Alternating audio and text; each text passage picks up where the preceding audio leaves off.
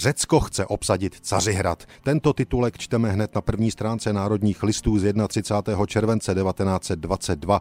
Dle došlých zpráv vyloďuje se řecké vojsko v síle dvou divizí u Rodostu. Kemalistická vláda je odhodlána nepřihlížeti nečině k řeckému porušení neutrality Cařihradu a soustředuje vojenské síly na linii Ismické k pochodu na Cařihrad, jestliže Řekové překročí linii u Catalje. Přes varovné kroky spojeneckých mocností atenská vláda soustředila v Trácii značné vojenské oddíly.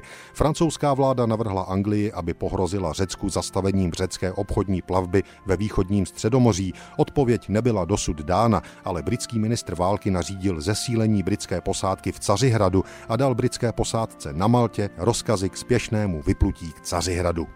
Na konci července devatenáct set dvacet dva se řecko-turecká válka táhla čtvrtým rokem, ale nikdo netušil, že už vlastně spěje ke konci, k řecké porážce. Ve válce šlo o území v Malé Asii, kde se řecká armáda s vidinou snadného vítězství nad bývalou mocností poraženou ve velké válce vylodila v květnu devatenáct set devatenáct.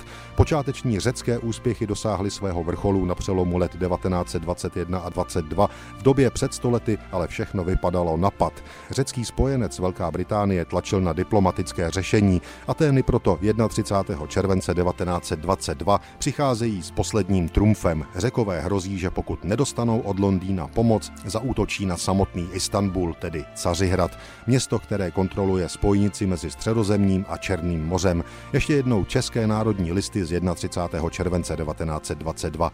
Řecko odevzdalo spojeneckým vládám notu, ve které žádá formální zmocnění Anglie, Francie a Itálie, aby mohlo vojensky obsaditi Cařihrad. Okupace Cařihradu řeckými vojsky je dle názoru řecké vlády jediným prostředkem, aby bylo urychleno mírové jednání s Turky.